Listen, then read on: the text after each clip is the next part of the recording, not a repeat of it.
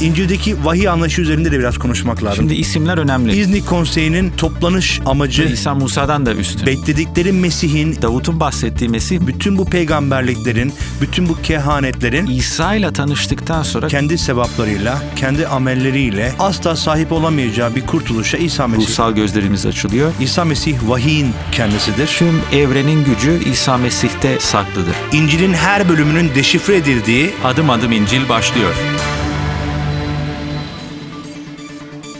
Adım Adım İncil programında Radyo Maranata'dan bizi dinleyen tüm dinleyicilerimize ben Mark Madrigal. ben Emre Karali merhaba diyoruz.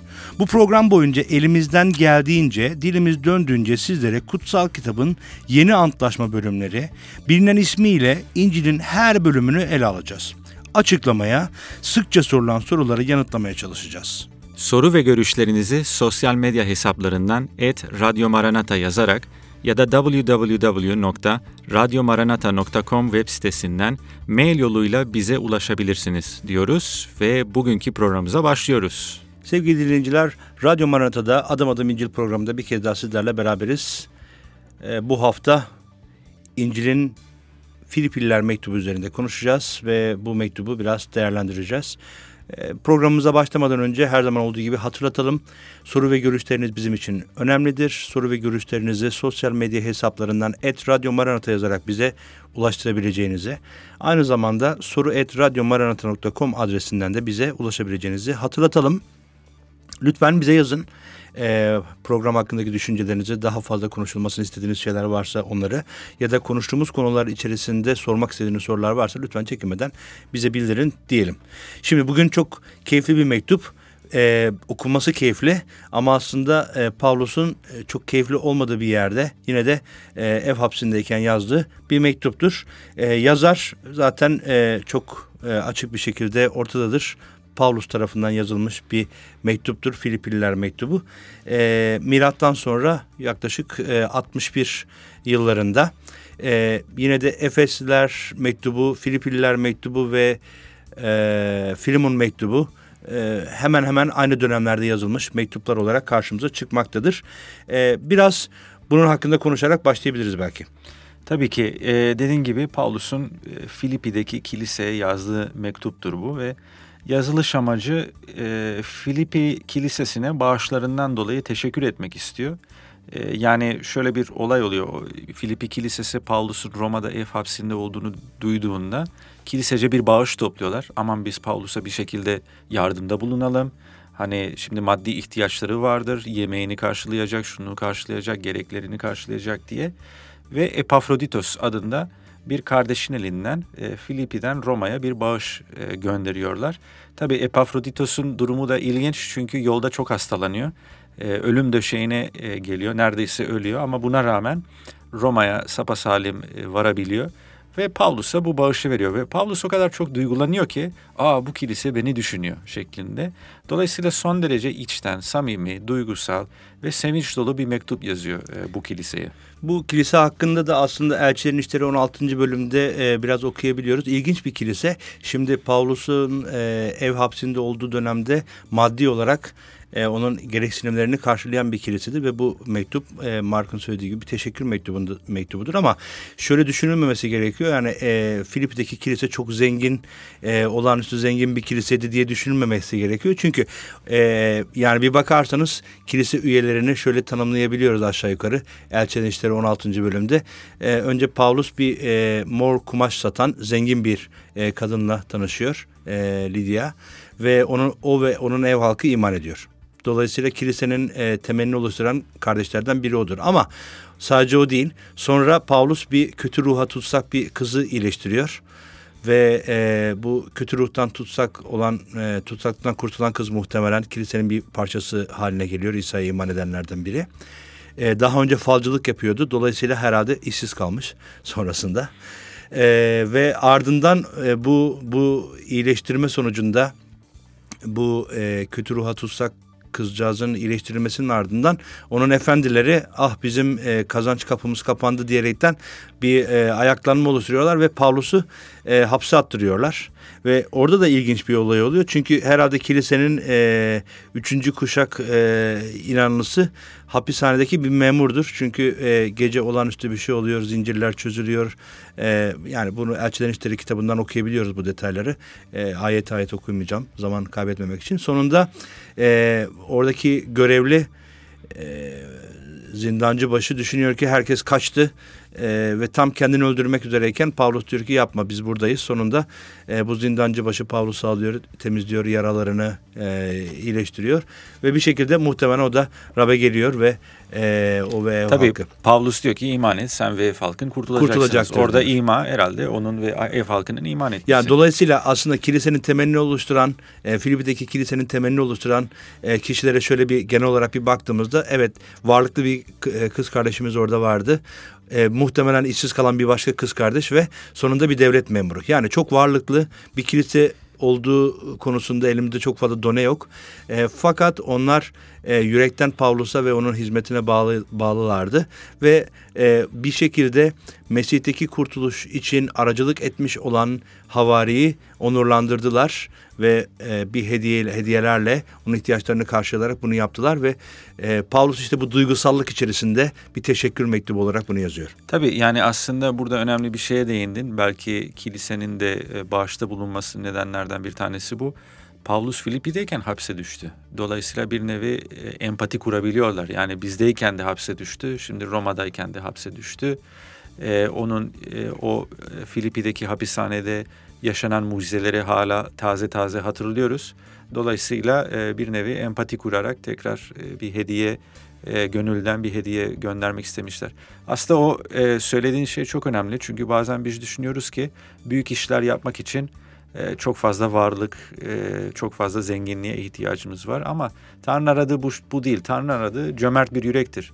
Şimdi Yunanistan'daki kiliselere bakacak olursak aslında en zengin kilise Korint'ti. Korint aşırı zengindi. E, Hatta kilise üyelerinden bir tanesi kent haznedarı Erastus'tu. Dolayısıyla buradan anlıyoruz ki bayağı varlıklı bir kiliseydi. Yani herhalde büyük paralar dönüyordu o kilisede.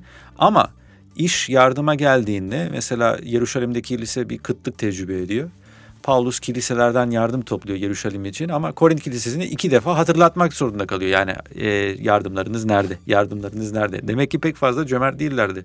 Ve örnek olarak Makedonya yani Filipi'deki kilise, Selanik'teki kiliseyi örnek olarak veriyor. Bak bunlar fakir ama çok cömertler ve bakın nasıl yardım ettiler şeklinde biraz da hem e, Korint kilisesine teşvik olmaya hem de biraz daha eleştiriyor açıkçası. Evet aynı zamanda Romalılara yazdığı mektubun e, bir arka planında da bir anlamda e, yapacağı yolculuğu için bir üs olarak orayı kullanıp e, o kilisenin desteğini de istiyor ama Roma kilisesinde Roma'da hapiste olmasına rağmen e, ta Filip'ten gelen hediyeler görüyoruz ki e, demek ki Roma kilisesi de o kadar heyecanlı değildi. O da büyük bir kiliseydi.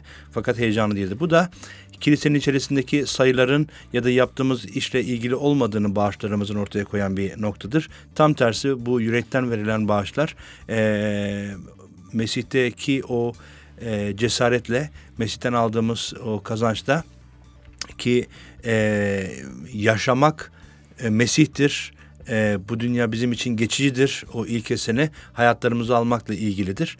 Bu anlamda kilisede en çok zorlandığımız konulardan bir tanesidir belki. E, işte maaşlarımızdan, kazançlarımızdan Rabbin egemenliği için, Rabbin hizmeti için vermek. Fakat Filipi'deki kilise bunun için büyük bir örnektir. Evet dolayısıyla özellikle selam kısmında Paulus işte bağışlar için e, kendisi e, teşekkür ediyor ama aslında mektubun ana konusu sadece bu teşekkür değil. E, biraz hapiste durumunu açıklamak ve hapiste nasıl mutlu olduğunu açıklamak ve bu önemli bir şey. Çünkü şöyle bir şey var şimdi Filipi'deyken Paulus hapse düştü. Orada bir gece geçirdi değil mi Silas'la beraber işte ilahi söylediler, dua okudular deprem oldu ve mucizevi bir şekilde kurtuldular. Hamdolsun Rab onları kurtardı. Bir mucize gerçekleşti. Şimdi gene hapiste, ev hapsinde ama bu sefer kurtuluş yok. Değil mi? Yani o zaman ne yapacak Paulus? Yani üzgün mü olacak? Şimdi bu ilginç çünkü bazen hayatımızda e, Tanrı'nın büyük mucizesini tecrübe ediyoruz ve çok mutlu oluyoruz değil mi? Ama o zaman bazen zamanlar oluyor ki dua ediyoruz ve o mucize tekrarlanmıyor. Ve o zaman moralimizi kaybedebiliriz. Aa ilk defasında Tanrı duama cevap verdi. Şimdi neden vermiyor şekilde? Kuşkuya düşebiliriz, üzüntüye düşebiliriz ama Paulus'ta bu durum olmuyor. Paulus hala mutlu. Paulus hala sevinçli. Bunun sırrı ne?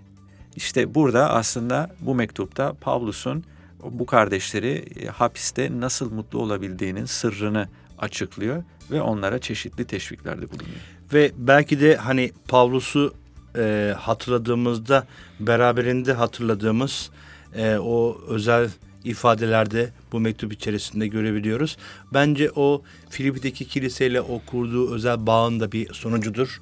Orada e, örneğin benim için yaşamak Mesih'tir, ölmek kazançtır diyor. Bir şekilde kendi ruh halini, kendi düşüncelerini, e, kendi içerisinde e, yüreğinde arzu ettikleriyle aslında Mesih'in kendisinden bekledikleri arasında nasıl gidip geldiğini e, e, derin bir şekilde ortaya koyuyor ve e, o da özel bir e, Filip'teki kiliseyle aralarında özel bir bağ olduğunu da bir, bir anlamda ortaya koyan önemli noktalardan bir tanesidir. Şimdi bütün bunlarla beraber e, bir özetleyecek olursak Paulus tarafından yazılmış Roma'da ev hapsindeyken yazılmış e, üç mektuptan bir tanesidir Filipillere olan mektup e, ve bu mektup yaklaşık olarak milattan sonra 61 yıllarında kaleme alınmıştır Paulus tarafından.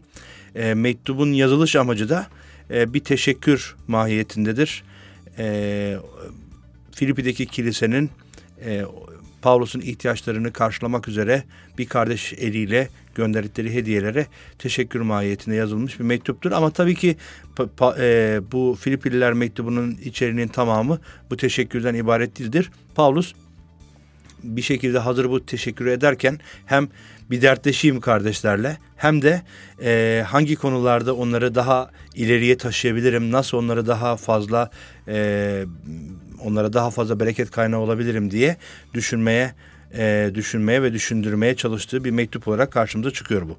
İstersen burada duralım çünkü mektubun içeriği ve ana hatlar üzerinde konuşacağız ve bir kesinti olmaması açısından e, kısa bir araya gideceğiz. E, sevgili dinleyiciler e, kısa bir ara sizden rica edeceğiz ama bir kez daha hatırlatmak istiyorum. Soru ve görüşlerinizi sosyal medya hesaplarından et Radyo yazarak bize ulaştırabileceğinizi aynı zamanda soru et radyomaranata.com adresinden de bize ulaşabileceğinizi hatırlatalım. Efendim kısa bir ara rica ediyoruz sizden. Kısa bir aranın ardından Filipinler mektubunun içeriği üzerinde konuşmaya devam edeceğiz.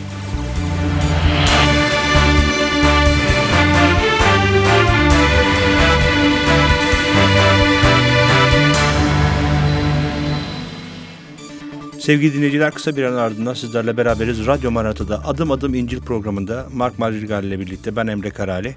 Ee, bugün Kutsal Kitap'ta yeni antlaşma olarak tabir edilen bölümlerin, İncil'in bölümlerinden Filipiller mektubu üzerinde konuşuyoruz. Çok özel bir mektup. Pavlus'un yüreğini açtığı bir mektup diye bahsettik. İlk bölümde e, Pavlus tarafından Roma'daki ev hapsindeyken yazıldığını hatırlatalım. Ve e, bu hatırlatmanın ardından bu mektubun ana hatlarına ve içeriğine biraz değinmeye başlayalım. Zaten e, Çağdaş Çeviri'de dört bölüme ayrılmış olarak e, karşımıza çıkıyor ama bu mektubun e, ana hatları ve e, içeriği hakkında biraz daha detaylandıralım istersen Mark. E, tabii ki şimdi mektubu konu olarak farklı şekillerde tabii bölünebilir ama ben üçe bölüyorum. E, son üçüncü ve dördüncü bölümü ben tek başlık altına alıyorum. O zaman birinci bölüm e, Pavlus'un hapiste tecrübeleri ve bunun kendisini nasıl etkilediği ile ilgili. İkinci bölüm e, Mesih'in alçak gönüllü e, yaşam örneği ile ilgili. Ve üçüncü ve dördüncü bölümler son kısım e, Mesih'in örneğinden kendi gündelik hayatımız için pratik olarak çıkartılabilecek dersler. İstersen birinci kısımdan bahsedelim. O önemli. Ee, yine de e, son parçada bu kaygı içerisinde sevinme üzerine de biraz e, bahsediyor. E, bir şekilde o da bir, bir e, nokta olarak karşımda dördüncü bölümde özellikle. Tabii yani bir sonuç olarak. Sonuç olarak. Hepsini evet, topluyor. Bir evet bir bağlam olarak. Bir bağlam olarak. Evet. E, değiştiriyor. Dolayısıyla ilk, ilk parçadan başlayalım. Çünkü belki de e, Pavlus'un karakterini de ortaya koyan, e, dünyaya bakış açısını ortaya koyan bir, bir bölüm olarak karşımızdadır. İstersen oradan başlayalım. Şimdi aslında Pavlus ev hapsindeyken e, üzülmesi için gereken tüm koşullar orada. Evet. yani çünkü şöyle düşünün. Ya kendisi ev hapsinde e, çıkamıyor. E, sürekli bir gardiyan var, bir muhafız var. Bütün hareketlerini kontrol ediyor. Ondan sonra insanlarla fazla iletişim kuramıyor. Üst üst üstüne üstüne bu yetmezmiş gibi e, Roma'daki bazı imanlı diyelim veya sahte imanlı kardeşler diyelim tam olarak bilmiyoruz. Paulus'u kötülemekte. E, işte bu adam e, Tanrı'nın e, elçisi ise böyle devletle sorun yaşamazdı şeklinde belki eleştiriler getirenler var. Kimisi için ise e, Paulus'u eleştiriyorlar ve onu hapiste görürken bunu avantaj olarak kullanıyorlar. Kendileri müjdeyi duyurmaya başlıyor ve kendi bir çıkar yani, elde etmeye çıkar elde etme çalışıyor. Belki kendi kiliselerini kuracaklar. E, belki bunu Paulus'u kötüleyerek yapıyorlar. Zaten e, e, ilginç bir şey diyor e, 14. ayette. Kardeşlerin çoğu da zincire vuruluşundan ötürü Rabbe güvenerek Tanrı sözünü korkusuzca söylemekle daha cesur davranıyorlar. Yani evet tamam bazı kardeşler bundan cesaret alıyor ve daha korkusuzca müjdeyi duruyor. Gerçi diyor kimi Mesih'i kıskançlık ve re- rekabetle, kimi ise iyi niyetle duyuruyor. Şimdi kıskançlık ve rekabetle e, duyuranlar var. Bir çıkar için duyuranlar var. Şimdi normalde bu tarz hikayeleri dinlediğimizde e, bizim moralimiz bozulur. Yani bir örnek vereyim. Yıllar önce ben bir hikaye duymuştum. Doğruluk payı ne kadardır bilmiyorum ama e, bir tane e, Koreli aile kilise kilise geziyor. Ondan sonra fotoğraflar çekiyor. Ondan sonra kendi kiliselerine, ülkelerine e, raporlar gönderiyor. İşte biz şu kadar kilise kurduk şeklinde yalan ve bundan kazanç elde ediyorlardı. Şimdi buna benzer belki başka hikayeler duymuş olabiliriz. Biz bu hikayeleri duyduğumuzda doğal tepkimiz nedir? Öfkelenmek, sinirlenmek, üzülmek. Çünkü haksızca yapılan bir şey. E, Mesih'in ismine leke sürülerek yapılan bir şey. Pavlus'un da bunu yapma hakkı var bir nevi. Ama yapmıyor. Neden? Üzülmüyor. Hala bardağı e, yarı boş değil yarı dolu görüyor. Neden? Çünkü diyor ki evet bunlar e, doğrudur demiyor. Bunlar yanlış. Ama hala seviniyorum çünkü yanlış niyetlerle yapılmış dahi olsa bir nevi belki birisi Mesih'in ismini bu şekilde duyuyor. Belki birisi hala çıkar e, için yapılan bir müjdeleme olsa dahi belki birisi Mesih'le tanışacak, belki birisi kurtulacak. Yani dolayısıyla Paulus e, bütün bu olumsuzluklara rağmen pozitif yönden e, bakabiliyor. Şimdi negatif yönden her zaman bakabiliriz ama bu bize de hiçbir kazanç e, vermiyor. Aksine ruhsal hayatımızı kötü etkiliyor. Çünkü o zaman öfke, belki acı duygular vesaire bize hakim oluyor. O zaman etkin bir müjdeci, etkin bir e, hizmetçi de olamıyoruz kilisede. Yani e, Roma'daki e, pardon Filipi'deki kiliselerin e, sorunlarından bir tanesi buydu. Oradaki kardeşlerden bazıları belki de e, Paulus hakkında e, atıp tutarak bir şekilde onun ev hapsini uzatmayı, e, yargılanma sürecini hızlandırmayı düşünen insanlar da vardı. E, dolayısıyla Paulus'tan hoşlanmayan kişiler de vardı. Çünkü Romalılar mektubunu hatırlarsak e, orada Paulus bazılarının hoşlanmayacağı türden bir takım ifadeleri de değindiriyor. Özellikle Yahudi kökeninden gelen Hristiyanlarla Yahudi kökeninden gelmeyen e, diğer uluslardan olan Hristiyanların tam bir birlik içerisinde olması gerektiğini vurguluyordu. Ancak Roma Kilisesi bunun e, sorunlarını yaşamaktaydı. Dolayısıyla Paulus burada e, o ev hapsi içerisinde e, kiminin kendisine daha büyük bir sıkıntı vermek iste, isteyişinden bahsederken e, bu öfkeyle e, onun yazdığı onlara yazdığı mektubun öfkesiyle e, hareket eden e, ve bundan dolayı Paulus'a karşı kızgın olan kişilerden de bahsediyor ama dediğin gibi bunlara karşı bir öfke duymak yerine onlara aynı öfkeyle karşılık vermek yerine ki aslında elçiliğin bütün yetkileri elindedir. E, bunun yerine e, seviniyor. E, çünkü onun için aslında asıl önemli olan nokta Mesih'in isminin duyurulmasıdır. Evet ve burada çıkarılacak şey yani her zaman kötü tecrübeler, kötü haberler edinebiliriz ama bunun kendi ruhsal hayatımıza ve psikolojisine etki, etki etmesine izin vermemeliyiz. Yani bu çok önemli bir olay ve Pavlus bunda başarılı. Ve e, bu kadar terslik yaşamasına rağmen hala olumlu yönünü görebiliyor bu olayın. Çünkü diyor ki bakın öyle bir şey var ki sıkıntılara rağmen mutluyum çünkü her durumda müjde duyuruluyor. Ee, evet ben belki e, muhafızlara zincirlenmiş durumdayım bu ev hapsinde ama bu bunun sayesinde de bu sefer Sezar'ın ev halkında Mesih'i duymayan kalmadı diyor. Yani çünkü şöyle bir durum değil mi? Yani sorgulanıyordu sık sık. E, dolayısıyla e, sorgulanıyor ya, veya ya da ziyarete veya sorgulanmıyor. Yani sonuçta bu muhafızlar vardiyalı bir şekilde Paulus'a bakıyor. Şimdi e, vardiya olduğu için bir müddet orada kalmaları lazım. Artık 6 saat mi 8 saat mi bilmiyorum. Ben madem şöyle, madem şöyle, buradasın. aynen ben şöyle hayal ediyorum yani madem buradasın Pavlus başlıyor konuşmaya. Şimdi muhafız bir şey yapamaz. Oradan ayrılamaz görev itibariyle. Çünkü ayrılırsa bu sefer ölüm cezası veriliyor Roma döneminde e, görevi terk edersen vesaire.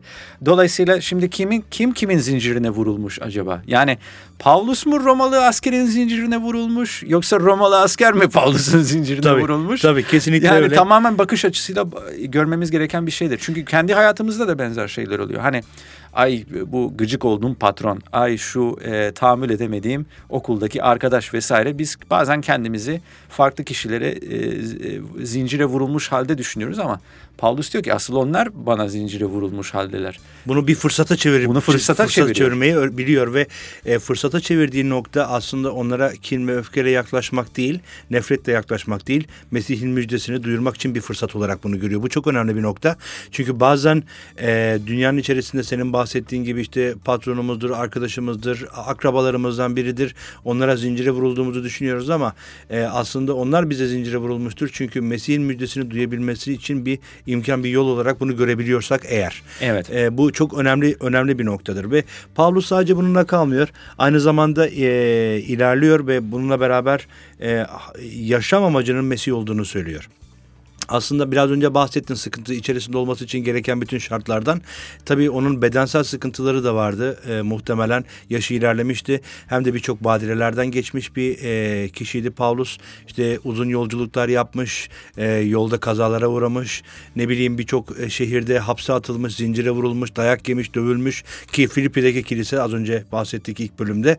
Orada da dayak yemiş e, ki bu memur onun yaralarını e, iyileştirmeye çalışıyordu. Dolayısıyla bütün bu e, hayatın yükü de bir anlamda hani onun omuzlarındaydı. Bir de yaş herhalde en az 50'dir yani. Yani, muhtemelen artık işte gözler daha az görmeye başlamış. E, o kadar yolculuk yapıyorsun. Aynen eklemler ağrımaya başlamış. Bir de yolculuk derken şimdiki gibi uçakla yolculuk yapmıyorlardı. Dolayısıyla böyle bir yerden bir yere gidebilmek için çok uzun yürüyüşler yapmaları gerekiyordu. Bir de onun üzerine dayak yiyordu. Yani dolayısıyla bedensel olarak da e, hayatın yükü bir anlamda onun üzerindeydi ve burada bir şekilde birinci bölümde yüreğini açtığını da görüyoruz Johannes Pavlus'un. Diyor ki aslında benim için iyi olan ölmektir. Çünkü ölürsem Rab'le beraberim nereye gideceğimi biliyorum. Ee, ama yaşarsam o sizin için yararlıdır. Hala yapacağım işler tamamen bitmiş değildir ya, o zaman. Yani ne demek oluyor? Yani hala e, bardağı yarı dolu görebiliyor. Çünkü evet. ev hapsinde nasıl sonuçlanacağını bilmiyor. Yani o ev hapsinde yargılanacak e şimdi yargının sonucu idam da olabilir. O şu an kestiremiyor. Yani sonrasında biz öğreniyoruz ki salı veriyorlar onu vesaire. Biz hikayenin sonrasını biliyoruz ama o bilmiyor. Evet. O durumdayken düşünüyor. Yani iki seçenek var burada. Ya beni idam edecekler ya beni salı verecekler. Şimdi biz normal olarak ne düşünüyoruz? Aa idam kötü olan.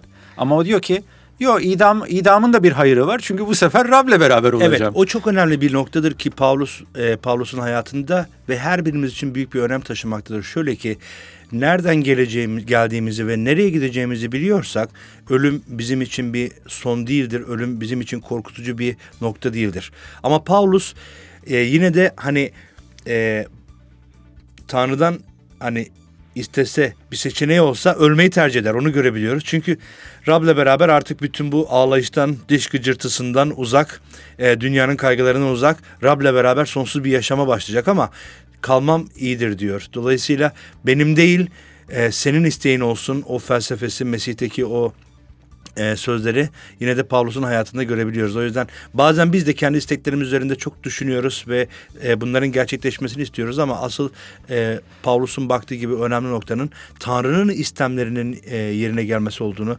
hatırlamalıyız. Ya ve şunu unutmamak lazım yani ölüm hiçbir zaman bir imanlı için son değildir. Tam Tabii. aksine bir başlangıçtır. Sonsuz bir başlangıçtır. Sonsuz, sonsuz bir başlangıçtır. Benim anneannemin dediği bir şey var. E, ilginç bir şey diyor. Diyor ki yani ben öldüğümde işte cenazem olacak falan ama lütfen ağlamayın.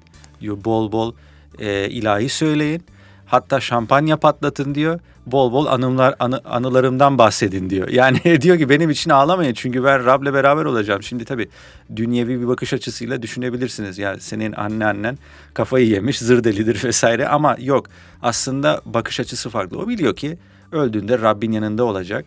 Dolayısıyla o da mutlu olacak. E, biz de mutlu olacağız çünkü onun Rabbi Ra- Rabbin yanında olması bizim için de büyük bir tesellidir. Ya o, o zaman Paulus bu bakış açısıyla bu bakış açısını aslında kiliseye aşılamak istiyor ve e, bir e... bardağın hep dolu tarafına bakmayı e, bize gösteriyor. Bir şekilde her durumu Mesih'in müjdesinin yayılması için bir fırsat olarak görebilmek, her durumu Tanrı'nın egemenliğinde bir fırsat olarak fırsata çevirmek için bir bakış açısı ortaya koymaktadır. Onun için birinci bölümün 29. ayetinde bu sefer Filipe Kilisesi'ne bir hatırlatmada bulunuyor. Diyor ki çünkü size Mesih uğruna yalnız iman etmek değil, Mesih uğruna acı çekmek ayrıcalığı da verildi. Yani acılar da bir ayrıcalıktır Mesih'i tecrübe etmek için.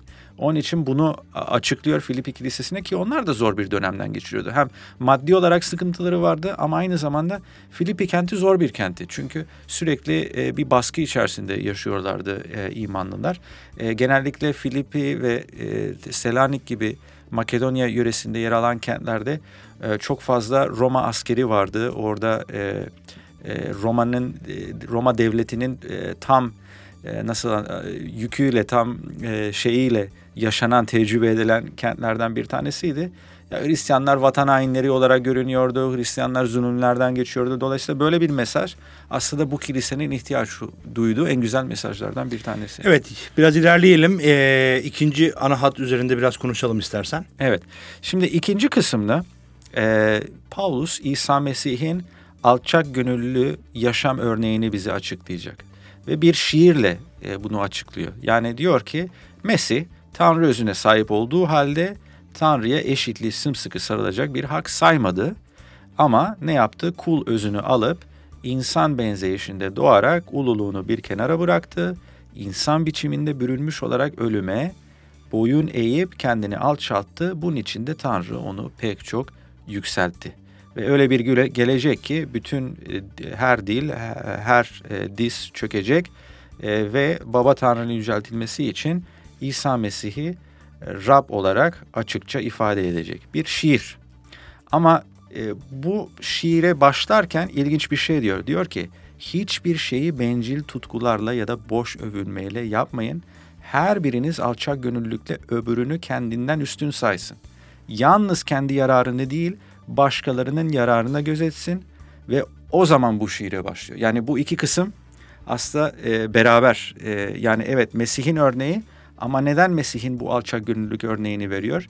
Bizim de bu örnekten ilham alarak kilisedeki kardeşlerimizle bir uyum içerisinde yaşamamızı öğretmek istiyor ve bu şekilde Mesih'i başkalarına tanıtmamızı istiyor. Ve bu anlamda burada aslında Mesih'in tanrılığı üzerine de çok e, detaylı bir açıklama da görüyoruz.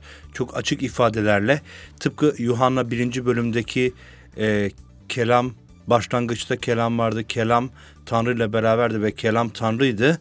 Ve bir, Yuhanna 1. bölüm 14. ayette kelam insan e, biçimine bürünmüş olarak bu dünyaya geldi. E, ifadelerinin bir benzerine e, burada e, dile getiriyor ve burada Mesih İsa'nın kimliğinin bir peygamberden öte Tanrı'nın sözünün beden almış hali olarak e, bizim karşımıza koyuyor. Fakat bu e, kendini alçaltan Mesih'in aslında kendini alçaltmasının sebebi sebebini biz hepimiz e, kutsal kitabın diğer bölümlerinden biliyoruz ki bütün günahı ortadan kaldırarak Tanrı ile barışımızı sağlamaktı ve bu Tanrı'ya olan itaati e, kelamın o e, görünmez öze olan itaati sayesinde e, bugün bizler Tanrı ile barışabildik. Ama bunu yapabilmek büyük bir şeydi çünkü Tanrı özüne sahip olup da bütün bunları yok saymak e, biz 3-5 kuruşa sahip olup da onları yok saymayıp bazı kardeşleri alçalttığımız zamanlar olabildiği gibi yahut da e, e, bizim e, yeteneklerimiz daha fazla yeteneğe sahip olup yetenek daha az yetenekli kardeşleri hiçe saymamız gibi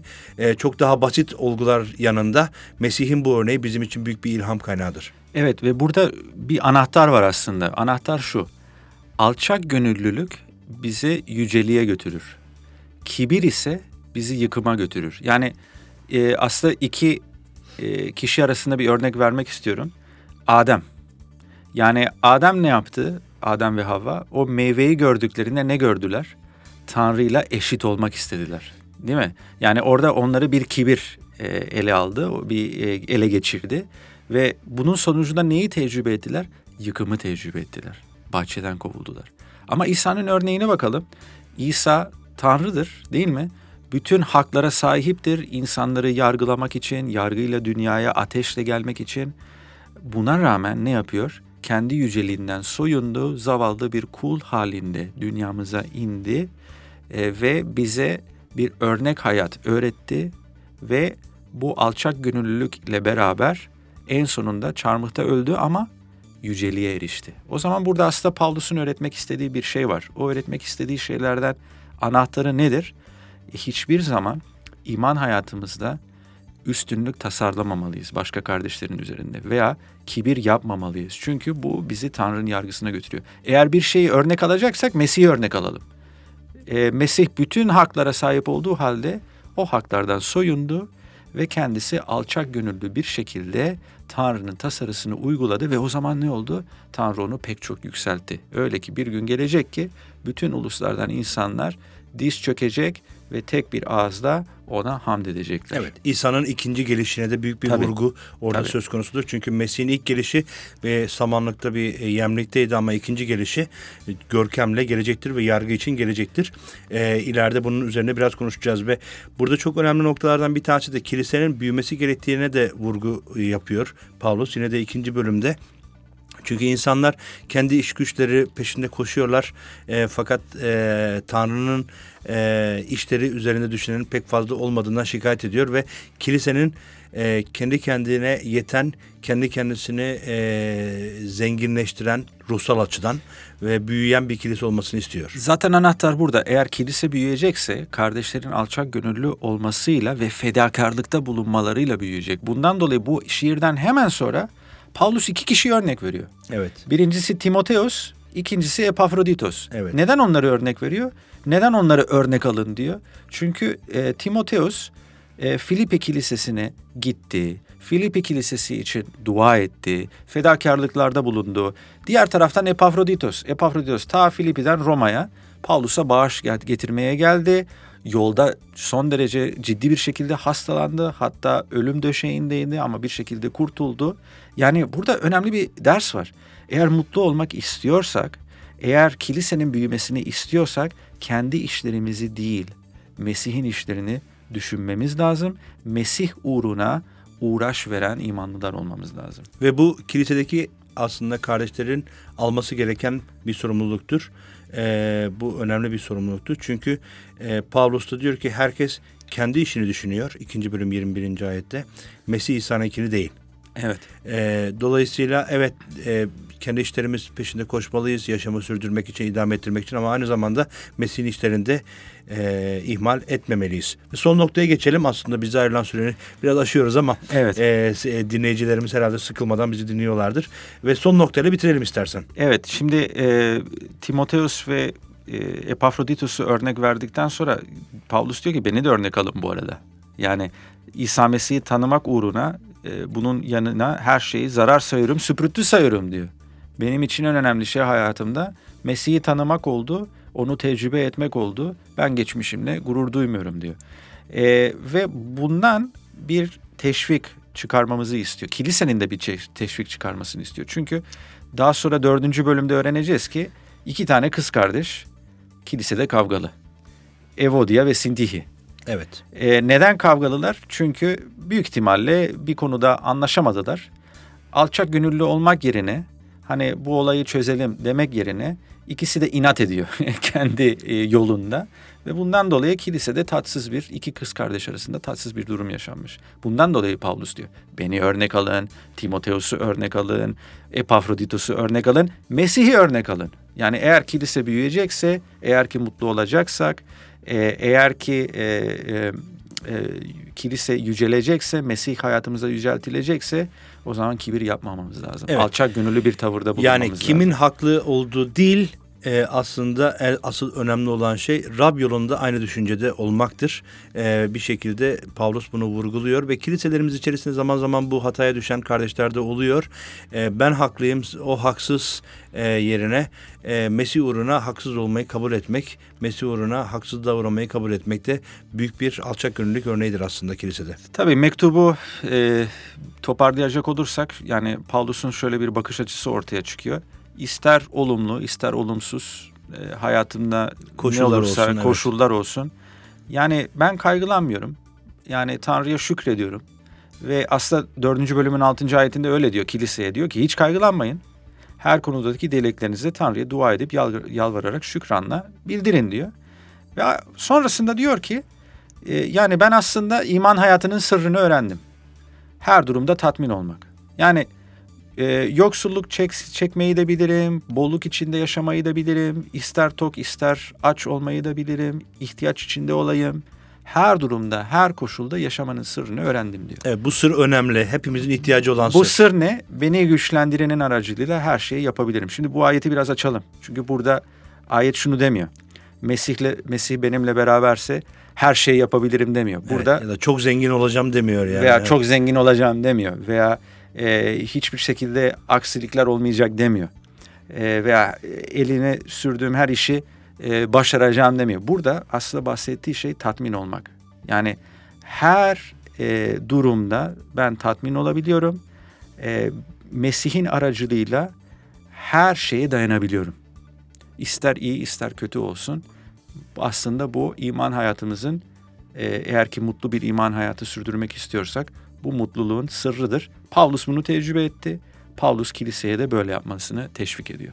Ve Pavlus selamlarla bitiriyor ve ilginç bir söz var selamlarda da 22. ayette diyor ki bütün kutsallar özellikle Sezar'ın ev halkından olanlar sizlere selam ederler diyor. Demek ki e, Paulus hedefine ulaşmış bardan o dolu gördüğü tarafında o e, Sezar'ın ev halkından diye anlattığı artık muhafızlardan, askerlerden yahut da onu e, görüp de kim bu adam neye inanıyor diye merak edip de onun karşısına gelenlerden e, Mesih'e yaklaşanlar, iman edenler olmuş ve kutsallar arasında yer almışlar. Bu önemlidir. Dolayısıyla bu mektup bize e, mektubun bize hatırladıklarına e, ufacık da olsa değinerek bitirmek istiyorum. Her koşulda, her durumda yaşayabiliriz. Hayat böyle bir şey. E, Mesih elinde sihirli bir değneği olan bir peri değil. E, tam tersi bütün sıkıntıların, bütün zorlukların, bütün kaygıların içerisinde kendi yüceliğini göstermek için isteyen bir tanrıdır. E, Mesih ise sadece bir peygamber değil, peygamberden çok daha öte Tanrı'nın kelamıdır. Ve bu kelamla aslında bizim e, Tanrı ile olan ilişkimizi mühürlemiştir. Ve her koşulda, her durumda sevinerek, e, içinde bulunduğumuz her durumu, her koşulu bardan dolu kısmıyla yani Tanrı'nın egemenliğine hizmet fırsatı, müjdenin yayılmasına hizmet fırsatı. Acaba bir kişi daha e, bu e, yaşadığım sıkıntılar aracılığıyla tövbe etme imkanına sahip olabilir mi kaygısı her birimizin hayatında olsun. Dolayısıyla bu iki kız kardeş gibi olmayalım. E, kendi kişisel e, arzularımızın ya da e, kendi kişisel egolarımızın peşinde değil ama e, Tanrı'nın e, ardından, Mesih'in yolunun ardından aynı düşüncede olalım kilise olarak diyelim. Ve tabii ki e, son olarak da ne diyelim? Cömert olmayı kendimize ilke edinelim. Tıpkı Filipi'deki kardeşler gibi Paulus onlardan bu konuda övgüyle söz ediyordu. Ne yazık ki bize ayrılan süreyi açtık bile aslında. E, fakat e, çok değerli özel bir mektuptu. E, efendim ben Emre Karali. Ben Mark Madrigal. Bir sonraki programda görüşmek dileğiyle. Hoşçakalın.